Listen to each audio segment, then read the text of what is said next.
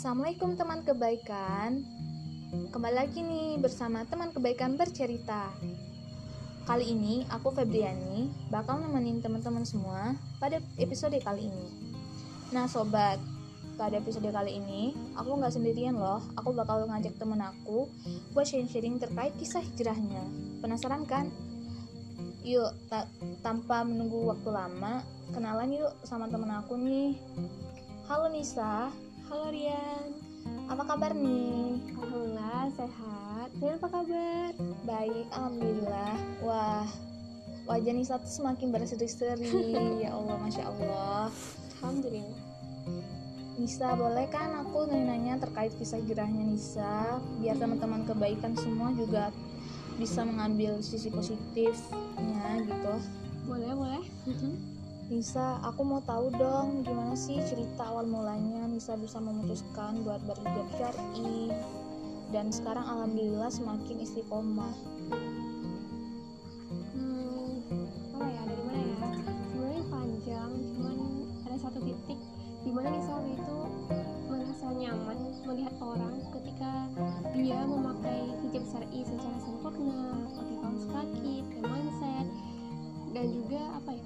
Udah bosan dengan lingkungan yang itu-itu saja. Kayak nggak ada tujuan hidup kita tuh nggak ada gitu kan. Padahal sebenarnya kita mempunyai tujuan hidup kan masing-masing dan kita sebenarnya mau apa ya? Kembali ke kampung akhirat kita yaitu di surganya gitu. Iya. Nah, dari situlah mulai berpikir gitu. Dan alhamdulillah waktu itu ada teman yang ingetin. Hmm, dan beliau berkata, nggak langsung direalisasikan gitu?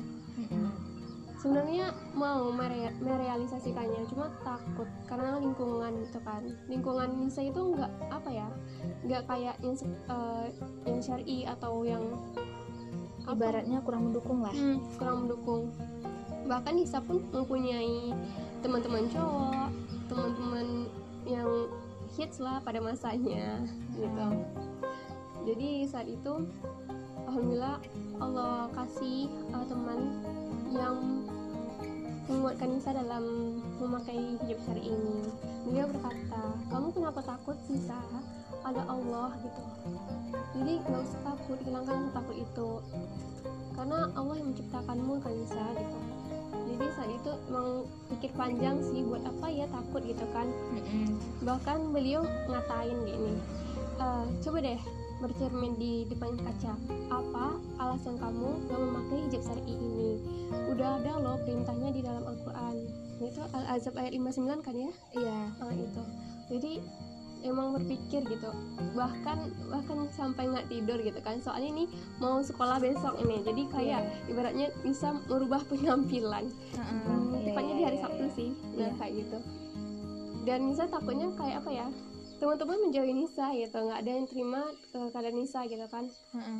dan akhirnya ya udah Nisa lakukan karena Allah Bismillahirrahmanirrahim Nisa mm, yang jawabnya ke bawah Heeh. tapi itu apa ya masih nampak deh yang samping ini kan syari Iya. itu kan menutupi seluruh apa ya menutupi dada dan Eh, ah. menjulur ke seluruh tubuh gitu kan dan akhirnya Bismillah di depan kaca berdoa sama Allah terus eh, Nisa apa ya jilbabnya disematkan ke samping kanan kiri gitu lah Iya. dan ya udah hari itu Nisa mulai pakai hijab syar'i hari Sabtu dan tahu nggak di saat Nisa masuk ke gerbang sekolah memakai hijab syar'i Heeh. tatapan teman-teman itu beragam banyak sekali Iya. dari kayak nggak percaya bahkan what masa kayak gini sih Nisa yang kayak gini gitu kan Heeh. itu waktunya di kelas 12 sih. Dan sebelumnya Nisa punya uh, eskol itu DPPBS Hmm. itu tuh kayak eskol drum band kayak itu. Dan itu tuh pakai celana dan lain main musik banyak deh gitu. Dan orang pun yang teman dekat ekskul pun nggak percaya gitu. Dan ya apa boleh buat kan Iya. itulah uh, perjalanan perjalanan Nisa gitu. Akhirnya saya jalani aja. Walaupun ada yang mengatakan bahkan teman Nisa sendiri yang mengatakan eh, Sah lu pakai tablak meja ya gitu. Ya Allah. Itu dia hampir narik jilbabku ke belakang gitu loh. Jadi ya Allah segini kah gitu kan. Emang ya sih setiap hamba Allah itu pasti diuji gitu kan. Kalau nggak diuji ya kamu nggak bisa dikatakan beriman gitu. Kamu harus juga melewati ujian-ujian yang Allah beri. Jadi Allah itu ingin tahu hambanya itu mampu melewati ujian ini atau enggak sih gitu Iya, kan? benar jadi ya jadi harus kita lewati gitu. Heeh, terus apa ya ya? Bahkan salah satu orang tua kan waktu teman-teman datang ke rumah emang potong panting cari kaos gitu kan? Karena waktu itu apa ya kan kaki aurat kan Heeh. mulai mengenal pakai kaos kaki gitu. Heeh. dan beliau pun bilang kayak gini ngapain sih kak? Pakai kaos kaki di depan doang tuh orangnya. Jadi rasanya eh, bener-bener nggak ada dukung. Tapi alhamdulillah Allah tuh maha baik gitu kan. Allah kasih nih satu teman yang soleh gitu kan. Soleha Iya. di lingkungan sekolah Mm-mm. punya ustazah yang masya Allah yang mendukung kali gitu kan. Masih bersyukur ada orang yang Allah kasih untuk menguatkan Nisa untuk hijrah jalan ini gitu. Terus eh, habis itu kan itu tadi responnya macam-macam tuh. ya Ada yang positif dan negatif. Nah, Nisa sendiri menanggapi yang negatif itu gimana tuh? hmm, ya udah Nisa jalani aja sih hmm, karena Nisa nggak mau lagi kayak uh, down gitu kan Nisa benar-benar harus serius dengan langkah yang Nisa ambil gini karena kita tuh nggak minta pendapat orang lain karena ini juga terkait apa ya pribadi kita gitu kan Heeh. dan kita tuh apa ya diciptakan untuk taat kepadanya. Kenapa enggak sih kita menuruti perintahnya sama pencipta kita gitu. Mm-mm. jadi ya udah Nisa tetap sabar usahakan sabar. Heeh. jangan nangis atau apa biarkan mereka berkata apa. Yang penting Nisa harus melewati ujian ini Bismillah gitu. Pokoknya Nisa harus kuat-kuat untuk melewati ujian ini gitu. Dan sambil memohon kepada Allah agar Nisa uh, agar Allah kuatkan Nisa dalam berhijrah ini itu sih Amin, amin. amin Dan sekarang alhamdulillah eh, insya Allah sampai kuliah masih istiqomah ya, insya Allah. Dan sampai selamanya sampai maut. Amin. Nah, kalau di lingkungan sekarang kan di lingkungan perkuliahan nih, tuh orang udah beraka, beraneka ragam lah. Hmm, Itu bukan lingkungan yang kita istilahnya bukan zona nyaman kita lagi waktu di SMA. Kan sekarang kuliah udah beda beda orang, beda wilayah dan segala macamnya kan. hmm. Nah Nisa sendiri itu gimana sih awal mulanya masuk ke lingkungan kampus dengan dengan iklim yang seperti itu? Nah Nisa eh, adaptasinya gimana? Hmm, sebenarnya sih kita harus mempunyai visi misi kita harus mempunyai prinsip gitu kan. Heeh. kalau kita melakukan hal ini tentunya kita harus mempunyai pegangan prinsip, gitu kan. Heeh. biar kalau ada orang yang menggoyahkan kita tetap kuat dengan prinsip yang kita punya gitu. Ya, itu sih yang membuat Nisa tetap yakin akan pilihan ini. Dan terlebih lagi ini kan juga perintah Allah. Ya. seperti teman-teman yang banyak gaya atau fashionnya gitu kan. Heeh. jadi apa ya ya udah kita mengikuti aturannya gitu kan Ah, jadi juga apa ya punya mindset sendiri gitu kan. Bisa kamu hidup di dunia ini sebentar loh. Nggak akan lama. Mana tahu besok atau hari ini bahkan detik ini kamu mati gitu kan. Jadi jangan melihat orang gitu hidup orang tuh ya biarlah mereka gitu. Kalau kita kita bahkan ini nanti pilihan kita akan dipertanggungjawabkan di akhirat kelak gitu. Jadi itu sih yang membuat Nisa di berada di lingkungan mana pun Nisa harus punya prinsip itu dan Nisa nggak boleh goyah dengan uh, pemikiran orang lain itu atau pendapat orang lain itu Masya Allah. Terus sekarang Nisa kesibukan selain kuliah, organisasi yang bisa apa namanya meningkatkan keimanan lah atau apa? Apakah Nisa juga ikut lembaga dakwah kampus atau gimana sah? ya um, itu sih kalau kita misalnya hijrah otomatis kita harus berjemaah. Kalau kita nggak berjemaah kita nggak tahu nanti uh, ngadunya ke siapa atau apa. Ya ngadunya tetap ke Allah. Cuman maksudnya ngadu untuk apa ya hal-hal yang bisa dimusyawarahkan lah gitu kan. Ya, karena kalau kita tidak ada di lingkaran tersebut, tidak ada di jemaah tersebut, otomatis kita akan berjalan sendiri dan berjalan sendiri itu akan sulit teman-teman gitu. Jadi kita harus mempunyai teman hijrah juga gitu, agar uh, kita saling menasehati apabila kita futur atau down gitu sih. iya benar-benar. Jadi kita Nisa harus juga pandai-pandai mencari eskol yang membuat iman Nisa naik gitu, bukan menurun sebaliknya gitu. Sah, Ya.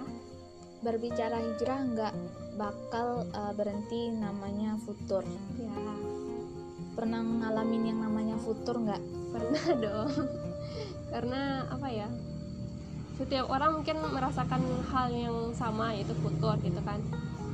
Hmm, pernah? Iya. Terus cara ngatasinya ya? Aku pribadi juga pernah futur oh, ya kan? Hmm, dan banyak juga sih bisa tanya-tanya ke orang-orang yang di luar sana tetap istiqomah. Gimana sih caranya agar gak futur mereka tuh gini loh. Hmm, tidak mengikuti hawa nafsunya gitu. Paksakan. Misalnya ya Allah malas sekali nih sholat duha gitu. Heeh. tapi kita walaupun malas atau apa kita lawan itu hawa nafsunya gitu. Tetap laksanakan itu walaupun seberat apa pun tetap laksanakan gitu kan. Iya. bukan sunnah deh yang wajib deh. Misalnya ingin mengulur-ulur waktu gitu kan. Iya. harus kita lawan gitu. Pokoknya apa pun kita gerak gerakan tubuh ini untuk melaksanakannya gitu. Mm.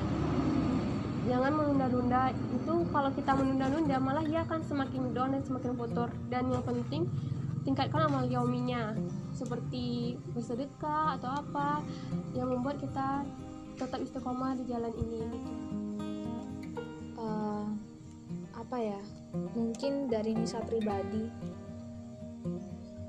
Sosok apa ya? Atau sosok seseorang lah. Hmm. yang sampai sekarang tuh yang memotivasi Nisa lah untuk hijrah. Siapa? Pertama sih pas masuk SMA itu Nisa ingat sekali ngambil baju itu baju seragam sama ustazah. Ustazah yang membagi-bagikan. Heeh, Nisa iya. pas melihat sosok itu Masya Allah di sekolah ini ada yang pakai syari gitu kan. Dulu sebenarnya nggak ingin masuk SMA sih maksudnya ingin pesantren gitu kan. Heeh, karena udah gerah dengan dunia ini kan ingin apa ya tujuannya tuh ingin akhirat lagi gitu. Iya. Tapi ingat eh, walaupun akhirat tapi nggak lupa juga dengan dunia itu ibaratnya dan alhamdulillah kayak masya allah gitu. Adalah ini. Ternyata emang iya loh eh, ada suatu lembaga di SMA itu FSI namanya. Jadi beliau yang menghandalnya. Jadi ya udah kayak ada ikut mentoring, liko dan kayak benar-benar tersentuh. Apalagi tutur bicaranya masya Allah lemah lembut dan itulah membuat Nisa me- eh, apa sebagai Iya. role model iya benar terus sekarang Hmm, eh, aku pribadi sih melihat perubahan Nisa tuh sosok yang luar biasa masya Allah. Apa namanya? Dari yang dulu sekarang tuh aku melihat perubahan yang signifikan gitu loh. Eh, salah satunya itu dalam hal bisnis nih. Bisnis? Nah, kenapa sih uh, terniat atau terlintas di apa di pikiran Nisa buat berbisnis? hmm, Nisa ada bisnis yaitu jual buku islami sama jilbab. Dan itu sebenarnya gak ingin hijrah sendiri gitu. Nisa ingin teman-teman merasakan apa yang Nisa rasakan. Mungkin bisa melalui tulisan atau mengenakan hijab syari gitu. Jadi Nisa mulailah untuk berjualan walaupun hanya agak reseller untuk Mm-mm. sekarang gitu kan Nisa ingin apa yang saya jual tuh bermanfaat gitu. Dan juga bisa menjadi amal jahiri jahiriyah nanti Iya. insya Allah gitu. Jadi ya udah Nisa jualan yang ya itulah memotivasi Nisa untuk berjualan yang itu. Dan juga kan eh, berdagang itu kan sunnah Rasulullah. Itu juga menguatkan Nisa untuk mengambil jalan ini gitu sembari gak ingin membebankan orang tua hmm, tentang uang gitu kan. Jadi ingin hidup mandiri pakai uang sendiri itu sih. Nah, Sa, mungkin terakhir sih harapan Nisa buat teman kebaikan semua apa? Atau sebagai closing statement deh dari Nisa sebagai apa namanya teman cerita aku pada episode kali ini. hmm, apa ya